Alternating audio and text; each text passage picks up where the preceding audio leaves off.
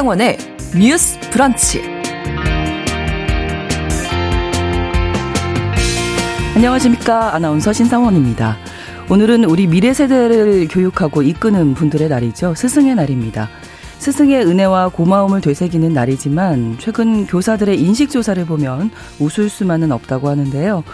한국교원단체 총연합회가 전국 교원 6,751명을 대상으로 한 조사에 따르면 교직 생활에 만족한다는 응답은 23.6%에 그쳤다고 합니다. 이는 2006년 조사를 시작한 이후 가장 낮은 수치라고 하고요. 또 다시 태어나도 교직을 선택하겠냐는 질문에도 5명 중 1명만이 그렇다라고 답했습니다. 무엇보다 교권이 보호되고 있지 않다고 보는 비율도 매우 높았는데요.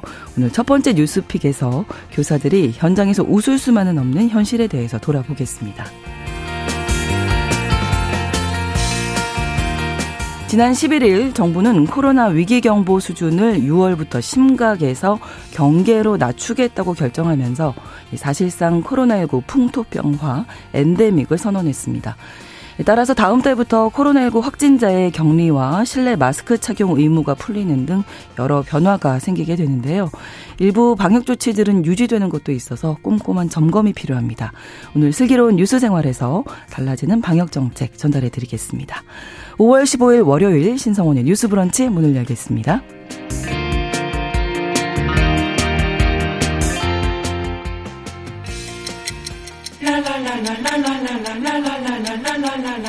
듣고 공감하고 진단합니다. 우리 사회를 바라보는 새로운 시선. 신성원의 뉴스 브런치 뉴스 픽. 뉴스 브런치 청취자 여러분들과 함께 소통하면서 만들어갑니다. 짧은 문자 50원, 긴 문자 100원이 드는 샵 9730, 우물정 9730번으로 의견 보내주시고요. 또 라디오와 콩 앱으로도 많이 참여해 주시기 바랍니다. 월요일에 뉴스픽 시작합니다. 이슬기 기자 그리고 조으론 변호사 두 분과 함께하겠습니다. 어서 오세요. 반갑습니다. 네, 네. 제가 좀 양해 말씀 드려야 될 것 같아요. 제가 목 감기가 좀 심하게 와서 목소리가 좋지 않은데 정치자 여러분께 너무 죄송합니다. 건강 관리 잘해야 되겠네요. 자, 첫 번째 뉴스픽에서는 스승의 날을 맞아서 교권에 대해서 생각해보는 시간 가져볼 텐데요. 음, 뭐 스승의 날을 기점으로 여러 뭐 토론회, 조사 근거에서 이야기들이 나오고 있죠. 어, 교사들이 가해자로 신고 당할 수 있다 이런 불안감을 느끼고 있다는 조사 결과가 있었다면서요. 이슬기 기자가 정리해 주시죠. 네, 여러 교원단체에서 관련 설문조사가 나왔는데요. 한국교원단체 총연합회, 교총이라고 하죠. 여기서 지난 1월에 전국 초중고 교원 5,500여 명을 대상으로 설문조사를 했더니 네. 교원 10명 중 7명, 77%는 아동학대 가해자로 신고당할 수 있는 불안감을 느낀다라고 답을 했습니다. 뭐 교육활동이나 생활지도를 하는 과정 중에 이런 일을 겪을 수 있다고 불안감을 느낀다고 했고요. 실제 자신이 아동학대 신고를 당하거나 동료 교원이 신고 당하는 것을 본 적이 있다는 응답도 47.5% 그러니까 음. 두명 중 한 명이라는 거죠. 네. 비슷하게 이제 전국 교직원 노동조합에서 한 설문조사 결과에서도 나왔는데요. 여기서는 더 상태가 좀 심각합니다. 교사의 92.9%가 아동학대 아. 의심 신고를 당할 수도 있겠다는 불안감을 느낀다라고 얘기했고요. 네. 실제 신고를 받거나 동료 교사 의 사례를 본 적이 있는 케이스는 61.7%에 달했습니다. 네. 그리고 실제 교사들이 교권을 침해당하고 있다, 부당하다 이렇게 느끼는 사례들도 있었다고요? 네, 맞습니다. 이제 실제 교권을 침해당했다라고 볼 수 있는 사례는 뭐 선생님에게 욕을 하거나 선생님을 폭행하거나 아. 이런 영상들이 우리가 언론을 통해서 볼 수가 있었습니다. 최근에도 30대 교사가 학생에게 빗자루로 맞는 모습이 공개되기도 했고요. 어떤 여자 선생님이 앞에서 이제 수업을 하고 있는데 네. 어떤 학생이 교단 위에 올라가서 그냥 누워 있는 그런 영상이 공개되기도 했었습니다. 이거는 누가 봐도 교권 침해라고 생각이 되는데 이런 것도 교권 침해라고 볼 수 있는 상황들이 있습니다. 예를 들면 이제 수업 시간에 엎드려 자고 있는 학생을 깨웠는데 네. 이게 아동 학대 혐의로 신고가 된 겁니다. 그리고 아. 또 학생들의 싸움을 말리다가 네. 그 싸우는 학생 에게 이제 좀 제지를 하니까 네네. 그 네. 학생이 선생님에게 욕설을 하면서 네. 꺼지세요. 라고 이제 한 거예요. 그래서 이제 교권 보호위원회를 이제 학교에서 열어서 그 학생에게 심리 상담이라든지 이런 특별 교, 교육 이수 처분을 내렸는데 여기서 이제 학생이 선생님한테 그렇게 욕설을 한 것 이외에 이런 교육 그러니까 특별 뭐 상담을 받아라라는 그런 학교의 어떤 징계 같은 처분이 내려지니까 네. 그 부모님이 이 교사에게 여러 차례 전화를 걸어서 선생님 때문에 음. 지금 우리 아이가 네. 너무 지금 정서적으로 힘들고 있다. 뭐 네. 3층에서 뛰어내리려고 한다라는 식으로 이제 괴롭히는 경우 이런 것도 지금 교권 침해라고 볼 수가 있고 또는 이제 이런 것도 이제 교권 침해라고 선생님들이 호소하고 있는 사례가 있는데요. 아이들에게 이제 수업 중에 화장실을 가려면 손 들고 가세요. 그렇게 그렇죠. 말을 한 네네. 것이 네. 또 이제 아동복지법 위반이다. 왜요? 아동학대다. 어. 손을 들고 가라고 했다라고 해서 신고된 사례. 나중에 이거는 다 불송치가 됐습니다. 어. 그리고 또 이제 아이를 보고 한숨을 쉬었다. 이게 아. 또 아동학대다. 라고 음. 이제 계속 이런 식으로 이제 신고가 들어갔다라고 합니다. 음. 어떻게 보면은, 아, 저게 뭐 신고가 돼? 네. 라고 하지만 실제로 뭐 형사 처벌이 되지는 않았지만 신고가 되면 선생님들은 굉장히 많이 위축되실 수밖에 그럼요. 없거든요. 네네. 네. 그러면 이게 또 교권 침해로 이뤄진, 이, 이어지는 사례들이 음. 많다는 거죠. 어, 좀 이해가 안 가는 일들도 있어서, 어, 그러면 선생님들이 너무 힘드시겠는데 지금 교단에 서시기가. 예. 네, 선생님들이 실제로 많은 어려움을 호소하고 계시는데요. 이제 최근에 열렸던 토론회에서 내용을 보면 이런 발언들을 합니다. 어, 10초 이상 학생을 응시했다는 이유로 정서학대로 신고당한 교사를 봤는데 네. 너무 두려웠다.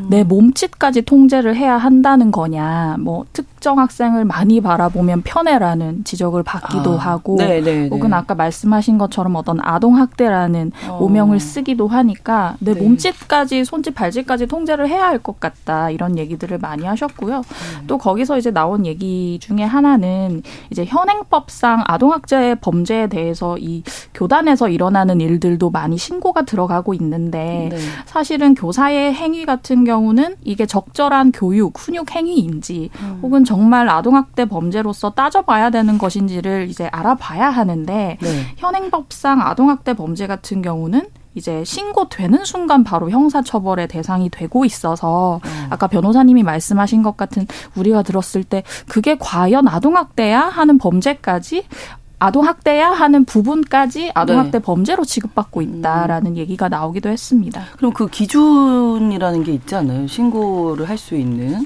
어, 그런 거는 뭐 신고는 네, 그냥 할수 있는 어떤 어떤 나중에 처벌이 되는지 안 되는지에 아. 대해서는 이제 법원의 판단 그리고 수사기관의 판단을 할 수 있는 이제 기준이 있을 아, 건데요. 그렇죠.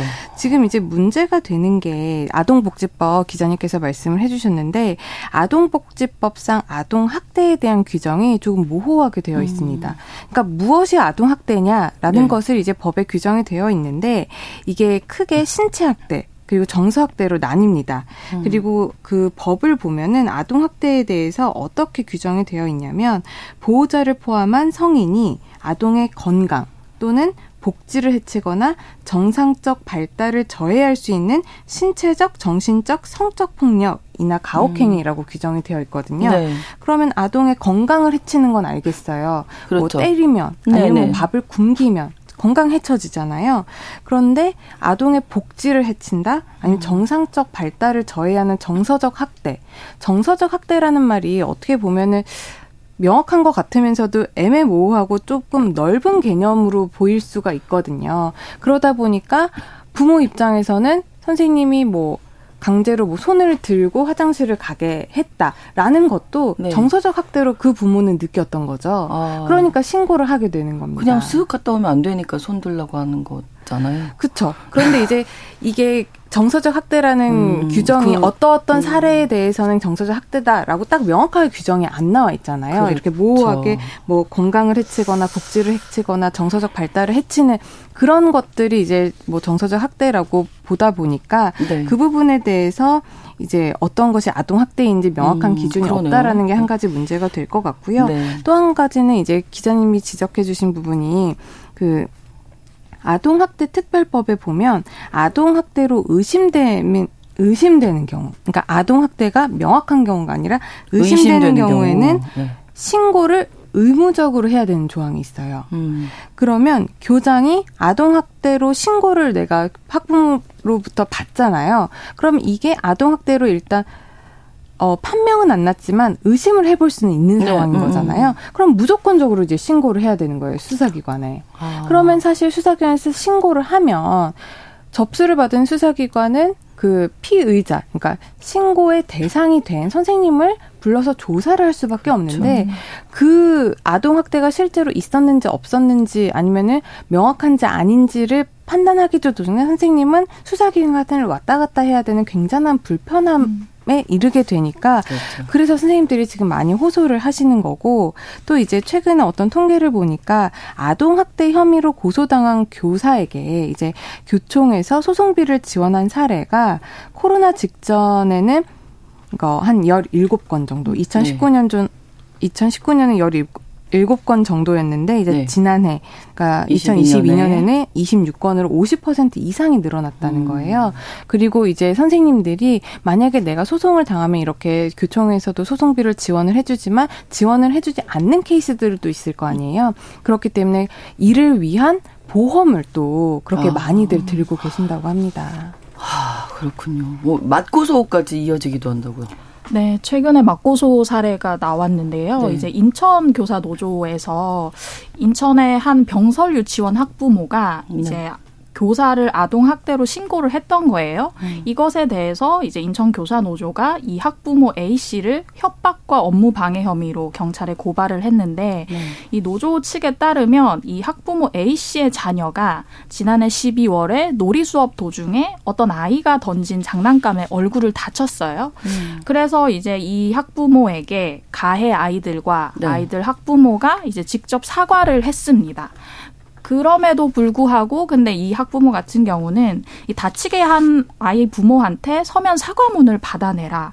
그리고 유치원 차원의 공식적인 사과문을 공지해라라고 어. 이제 그 담당 교사한테 계속해서 이제 전화와 문자로 협박하는 내용을 수차례 보냈고요. 네. 그리고 유치원에 직접 찾아와서 위력을 행사하기도 했다고 합니다.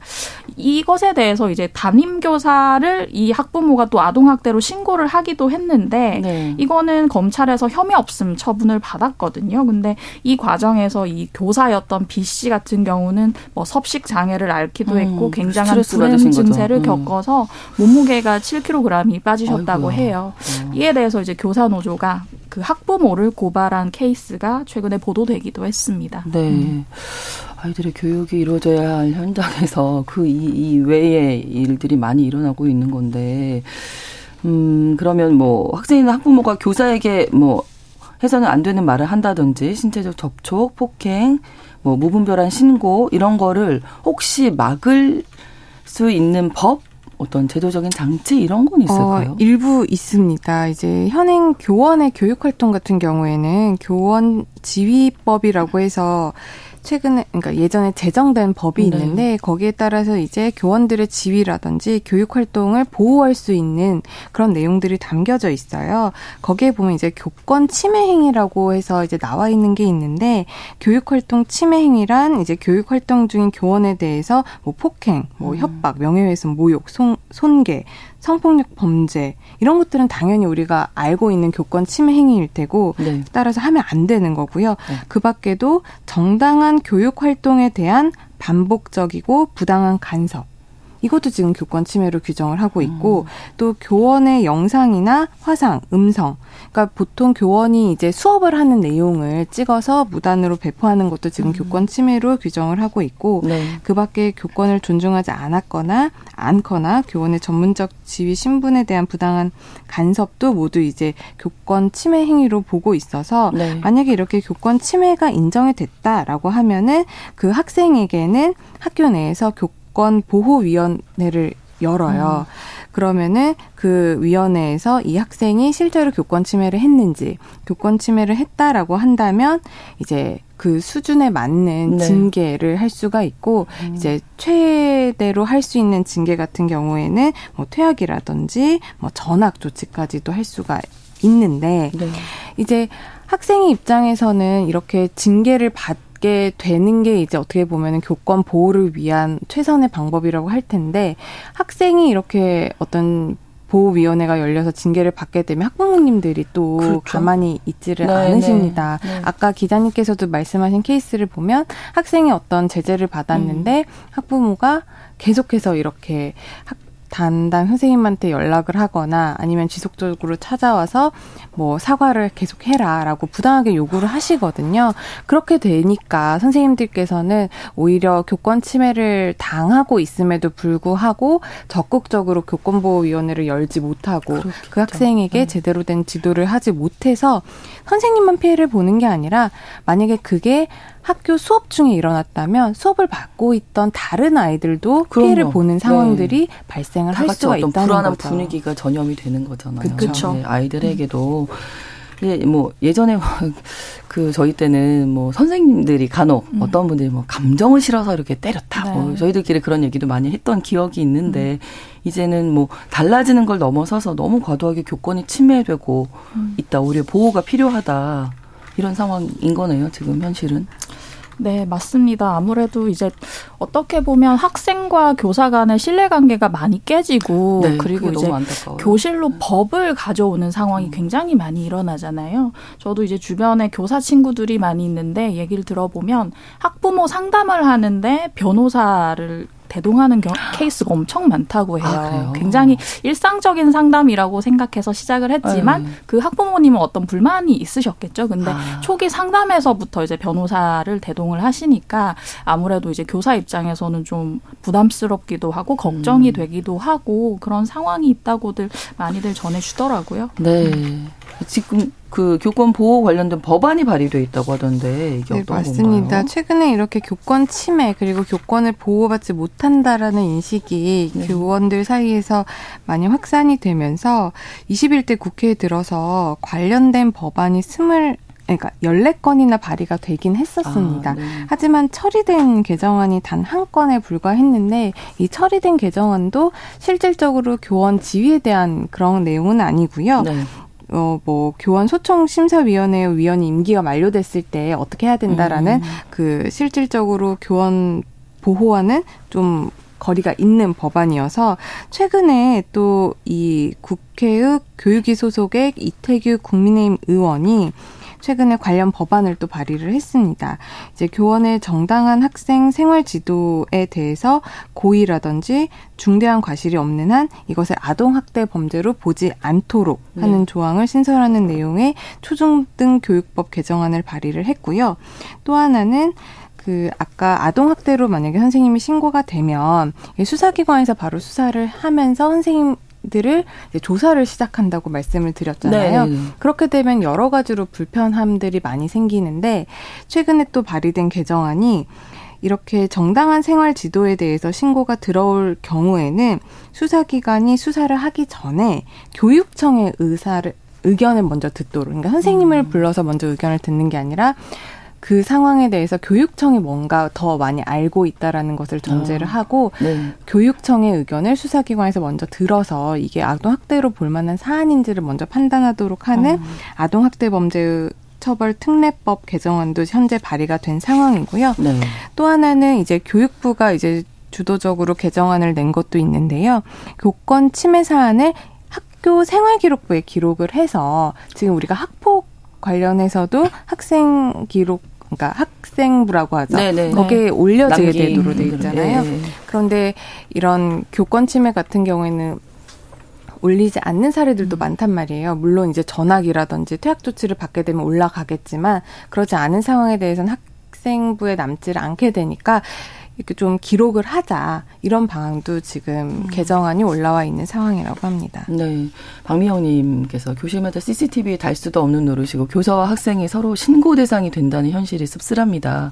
남겨주셨는데 교권과 학생들의 어떤 인권 이런 거에 상치되는 게 아니라 둘 다 존중 받아야 할 부분인데 이게 뭔가 좀 반대로 이렇게 생각이 되는 것 같아서 너무 안타까운데 우리 교육 현장에서 어떤 변화가 있어야 할지 두 분께서 말씀 해 주시면 이제 다음 아이템으로 넘어가겠습니다.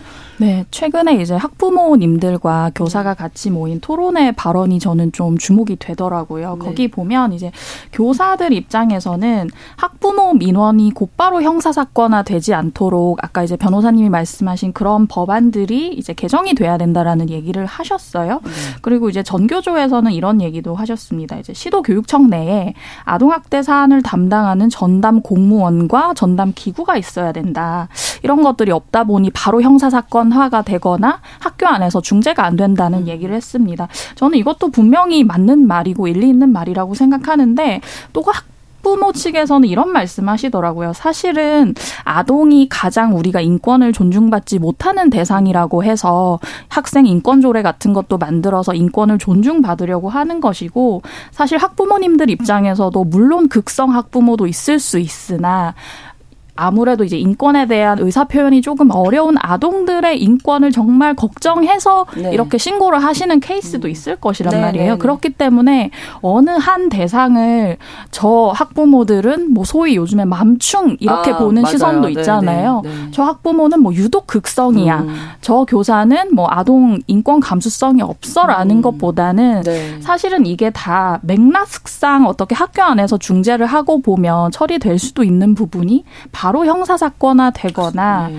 그렇게 되면 사실은 서로의 골이 어떻게 더 깊어지죠. 그렇죠. 어떻게 이렇게 화해할 수 있는 지점이 안 생기잖아요. 네 그래서 제가 학폭 문제 나왔을 때도 계속해서 말씀드리지만 일단은 학교 공동체 복원이 정말 우선인 음. 것 같아요. 이 장 안에서 네. 우리가 법이 없이도 해결할 수 있는 부분이 필요하다고 생각하고 그리고 조금 더 나아가서 이제 학생 인권 조례 가지고 학생 인권 조례가 문제다. 교권을 침해한다라는 얘기를 하셨는데 누구 한 사람의 인권이 증대된다고 해서 누구 한 사람의 인권이 파괴되는 건 아니지 않습니까? 그러니까요. 제가 그게 너무 안타까워서 네. 지금 아이들의 인권은 당연히 지켜져야 되고 그렇죠. 그게 잘 안 됐기 때문에 인권 조례를 만든 것이고요. 네. 교권은 또 별도로 사실 인권 조례에 남의 인권을 존중해야 된다는 조항들이 네. 콕콕 다 들어가 있거든요.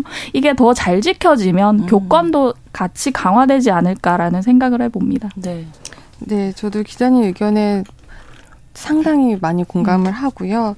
제가 생각했을 때는 이렇게까지 온 데에는 학생 그리고 학부모, 교사 서로 간에 신뢰를 하지 못하고 이해를 음. 하지 못하는 부분이 가장 큰 것 같습니다. 아까 자, 기자님도 말씀을 해주셨지만 한 사람의 인권이 존중받는다고 해서 다른 네. 사람의 인권이 배제되는 게 아니잖아요. 서로 상호간에 존중받아야 되는 것이고 어떻게 보면은 나의 인권이 중요하면 너의 인권도 중요하다라는 그것도 배워야죠. 학생들이 배워야 되는 네. 거죠. 그렇기 때문에 학생들도 음. 학교에서 이 부분을 뭐 학교 그리고 음. 사회 가정에서 배워야 되는 부분이 맞는 맞습니다. 것이고요.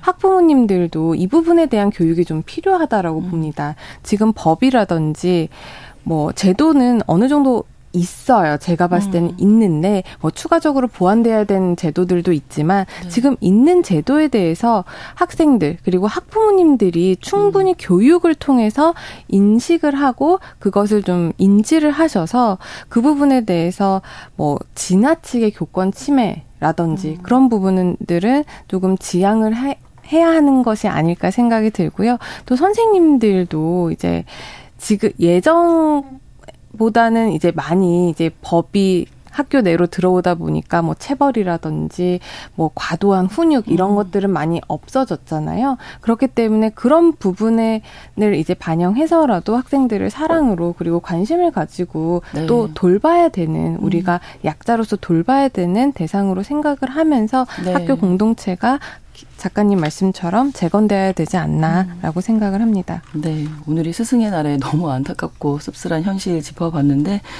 그래도 고마운 선생님도 한 분씩 생각나시잖아요. 아, 맞습니다. 네, 네. 이 선생님들도 기억하면서 아, 오늘 아이들이 또 잘 배우고 있지 않을까 이렇게 생각이 됩니다. 고등학교 졸업 40주년 반창회 김진선님 하고 오셨대요.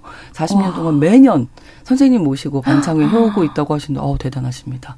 요즘 교권이 많이 추락하는 것 같아서 안타깝습니다 하셨는데 이런 분들도 계시다는 거 네, 저희 기억하고 있겠습니다. 음. 뉴스 브런치 1부 마치고 2부에서 뉴스픽 이어갑니다. 11시 30분부터 일부 지역에서는 해당 지역 방송 보내드리겠습니다.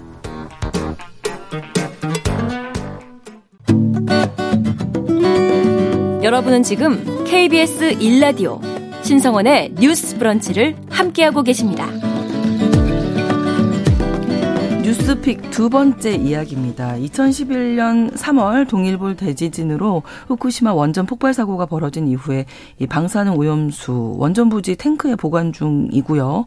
일본이 올 여름쯤 오염수를 바다로 방류하겠다 이렇게 해서 좀 크게 논란이 되고 있는데요. 최근 한일 양국이 한국 시찰단을 현지로 파견하기로 합의하고 세부 프로그램 조율 중입니다. 자, 시찰단 지금 어디까지 합의가 된 건가요?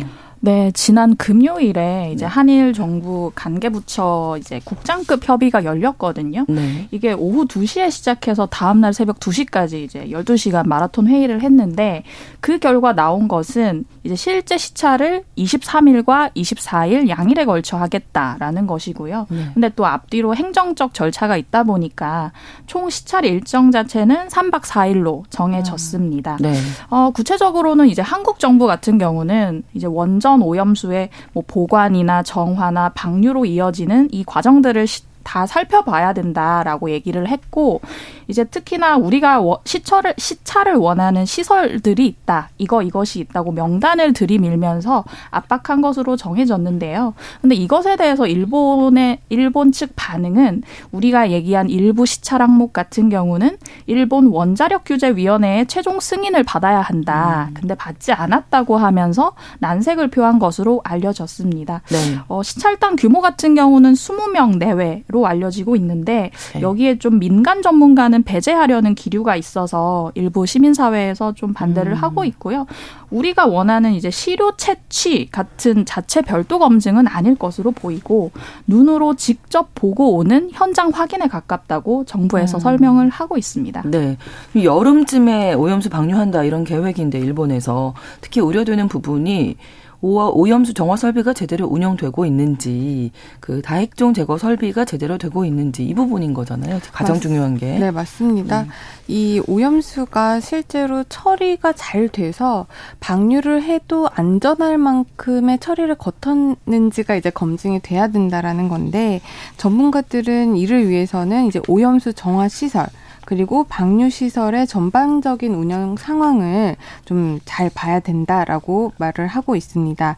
네. 특히 이 오염수 배출의 안정성 검증에 도움이 되기 위해서는 이 오염수를 보관하는 탱크 그리고 오염수를 정화하는 시설인 그 다핵종 제거 시설인 알프스 장치 네. 그리고 이것을 나중에 방류하게 되는 그 해저 터널 여기까지 다 제대로 음. 구축이 되고 있는지 살펴봐야 된다라고 지적을 하고 있고요. 네. 또 이제 전문가들은 이렇게 시설이 잘 구축됐는지 살펴보는 것뿐만 아니라 후속적으로 이게 최대 몇십 년에 걸쳐서 지금 방류를 할 계획이기 때문에 이 시설이나 설비 그리고 갖춰져 있는 시스템들이 안정적으로 장기적으로 운영이 될 수 있을지 이 부분까지도 살펴봐야 된다라는 입장입니다. 네. 그 시료를 채취할 수 있다면 가장 정확한 검사가 될 텐데 그거는 좀 어려운 거죠 지금.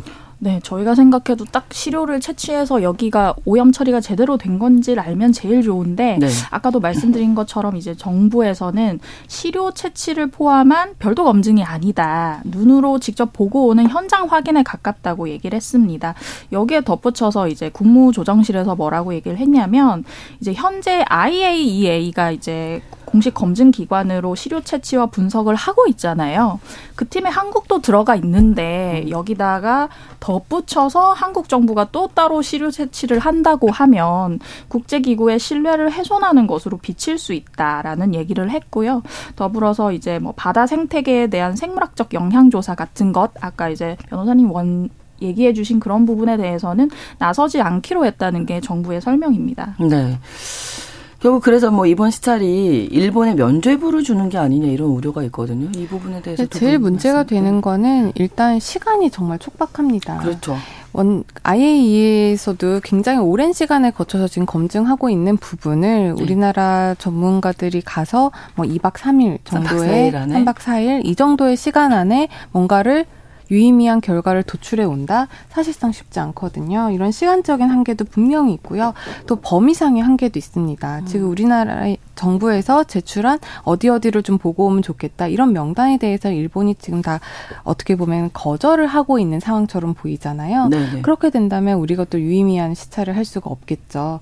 그러다 음. 보면 우리가 가긴 갔는데 올 때는 어 우리가 제대로 이거를 하고 온 것이 맞나라는 의문을 국민들이 가질 수밖에 없는 거고 국민을 나아가 국민뿐만 아니라 전 세계에서도 봤을 때 한국이 어떻게 보면은 이 부분에 대해서 굉장히 밀접한 이해관계를 가지고 있는 나라가 갔다 오기는 했는데 음. 어 뭔가 뚜렷하게 그렇죠. 뭐 나쁘다 좋다 말을 한 게 없으면 음. 오히려 그 부분에서 괜찮은 건가라는 인상을 심어줄 수도 음. 있게 됩니다. 음. 그런 부분 때문에 지금 이것 것이 유의미한 시찰인가 아니면 면제부를 주는 것이 아닌가 그런 비판이 계속해서 나올 수밖에 없는 지점인 거죠. 네, 덧붙여서 말씀드리자면 일본과의 협상력에 있어서 어떤 좀 이렇게 키를 쥐지 못한 것도 문제지만 우리 자체적으로도 좀 준비가 덜 된 것 같은 부분들이 있어요. 워낙 이제 한일 정상회담 이후에 좀 시급하게 이렇게 꾸리기 때문에 거기서 오는 한계도 있지만 이제 여러 학자들이 얘기를 하는 건 이번에 가는 이제 시찰 단에는 주로 원자력 관련 전문가들이 포함이 음. 되거든요. 근데 문제는 이제 뭐 그 오염수가 방류된 이후의 상황 같은 걸 생각하자면 뭐 해양수산 쪽 전문가 이런 음, 분들도 네. 포함이 돼야 되고 그리고 어느 정도 객관성을 좀 띠려면 이제 말씀드린 것 같은 그런 민간 전문가도 좀 포함이 돼야 되는데 네, 네. 20명이라는 것 자체도 너무 작 있고 거기다가 그 구성 자체가 음. 일반 대중들을 설득할 만한 구성인가라는 생각도 좀 드는 것이 사실입니다. 네. 요 시찰단 문제는 좀 지켜봐야 되겠어요. 여러 가지 얘기들이 지금 너무 많이 나오고 있어서 오염수, 뭐 처리수 이 용어 관련해서도 네. 그렇고 이 부분 저희가 좀 지켜보도록 하고 오늘 여기에서 마무리하도록 하겠습니다. 월요일에 뉴스픽 이슬기 기자, 조으론 변호사 두 분과 함께했습니다. 고맙습니다. 감사합니다. 감사합니다. 신성원의 뉴스 브런치는 여러분과 함께합니다. 짧은 문자 50원, 긴 문자 100원이들은 9730. 무료인 콩앱과 일라디오 유튜브를 통해 참여해주세요.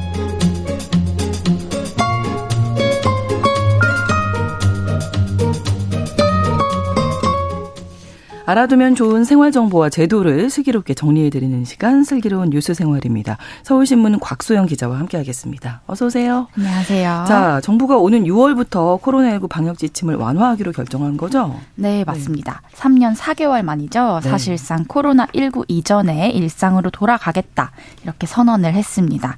그래서 앞으로 바뀌는 방역 정책을 한번 짚고 넘어가 보려고 합니다. 네. 먼저 가장 궁금해하실 만한 게요. 코로나19에 걸렸을 때 앞으로 격리를 얼마나 해야 하는가 이 문제잖아요. 네. 기존에는 7일 동안 격리 생활을 하는 게 의무였잖아요. 네. 그런데 이제 6월부터는 5일 동안만 격리를 해도 되고요. 아.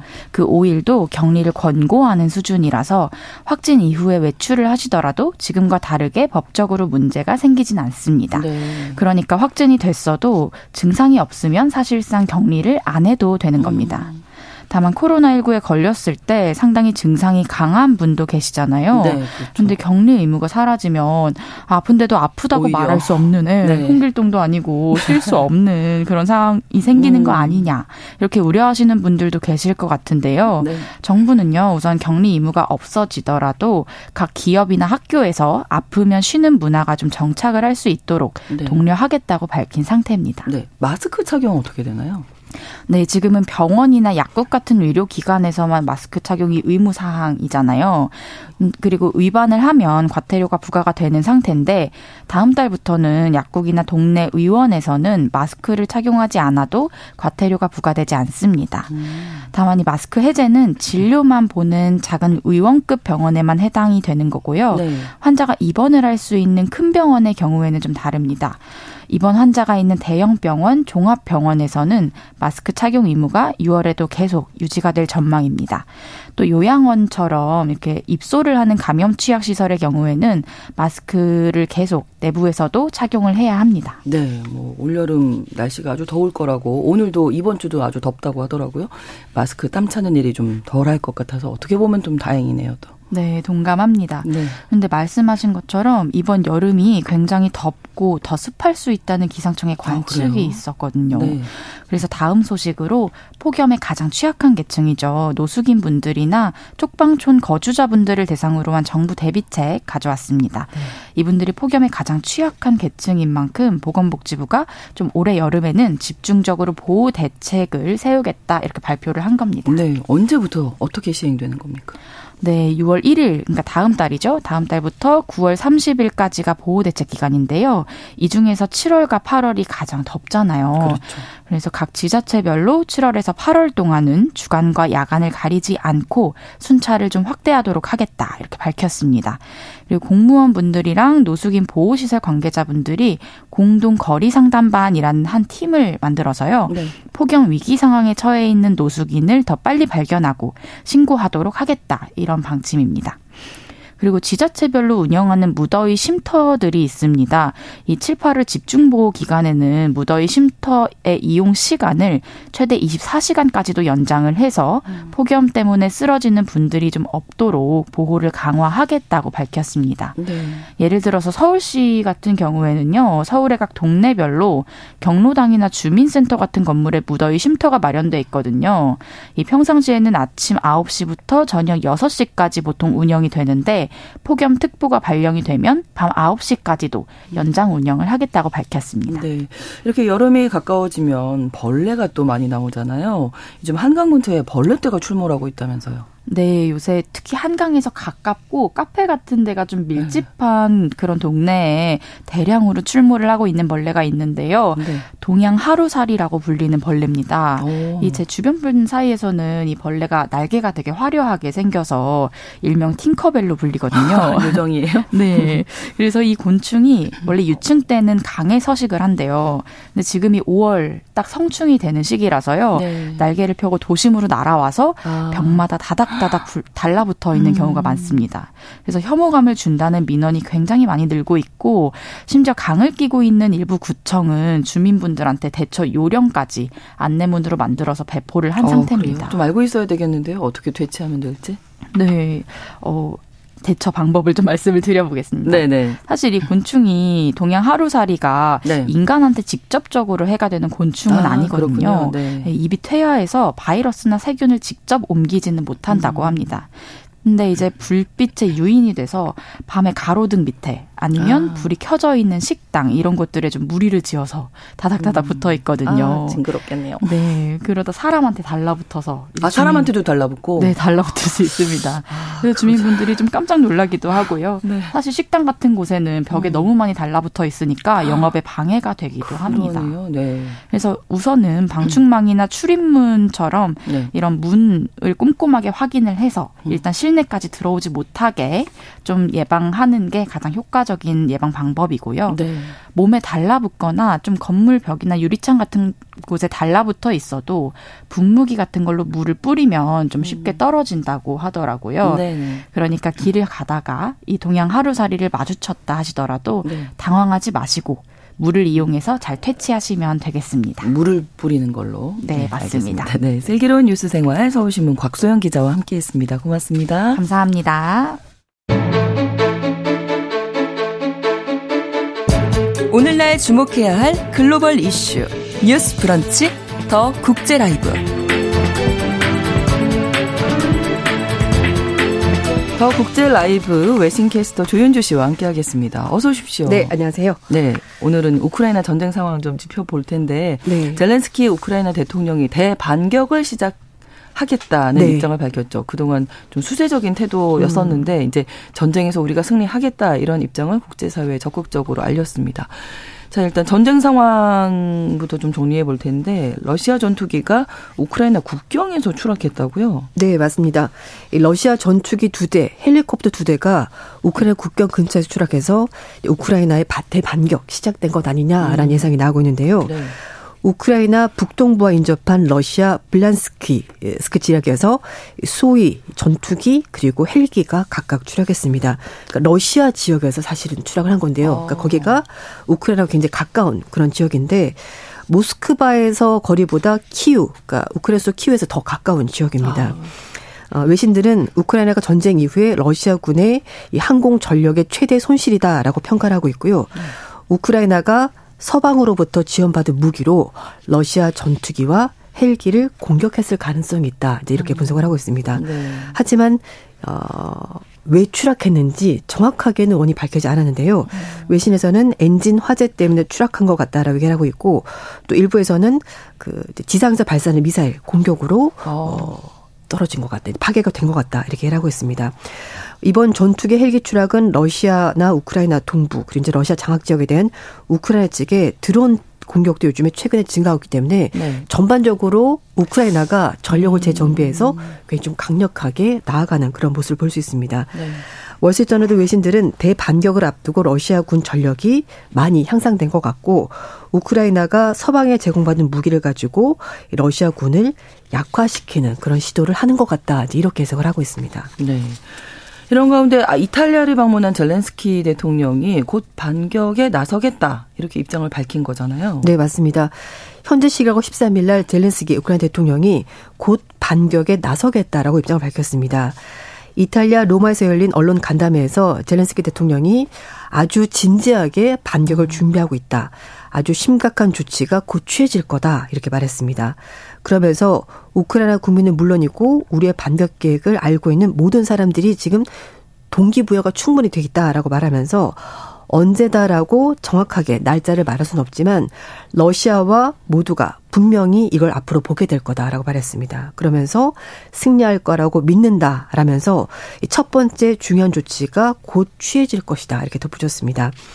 어, 우크라이나군 당국은 이 반격에 앞서서 작전 다듬기에 들어갔다는 얘기 나오고 있는데요. 네. 무기고 지휘소, 장갑차, 포병 등 목표물을 타격해서 전투 지역을 진격하는 준비 전술을 말하는 거라고 하니까 어쨌든 음. 구체적으로 지금 뭔가 준비를 계속 하고 그러네요. 있는 것 같습니다. 네. 그래서 젤렌스키 대통령이 그 전날에도 서방의 군사 지원이 좀 더 도착하기를 기다리고 있다. 음. 그리고 반격 개시하기 전에 시간이 조금 더 필요한 것 같다. 이런 말도 덧붙였습니다. 네. 뭐 미국이나 서방 국가들이 우크라이나에 대해서 무기 지원을 하겠다 이렇게 약속을 했잖아요. 네. 실제로 무기가 제공되고 있는 건가요? 네, 맞습니다. 어.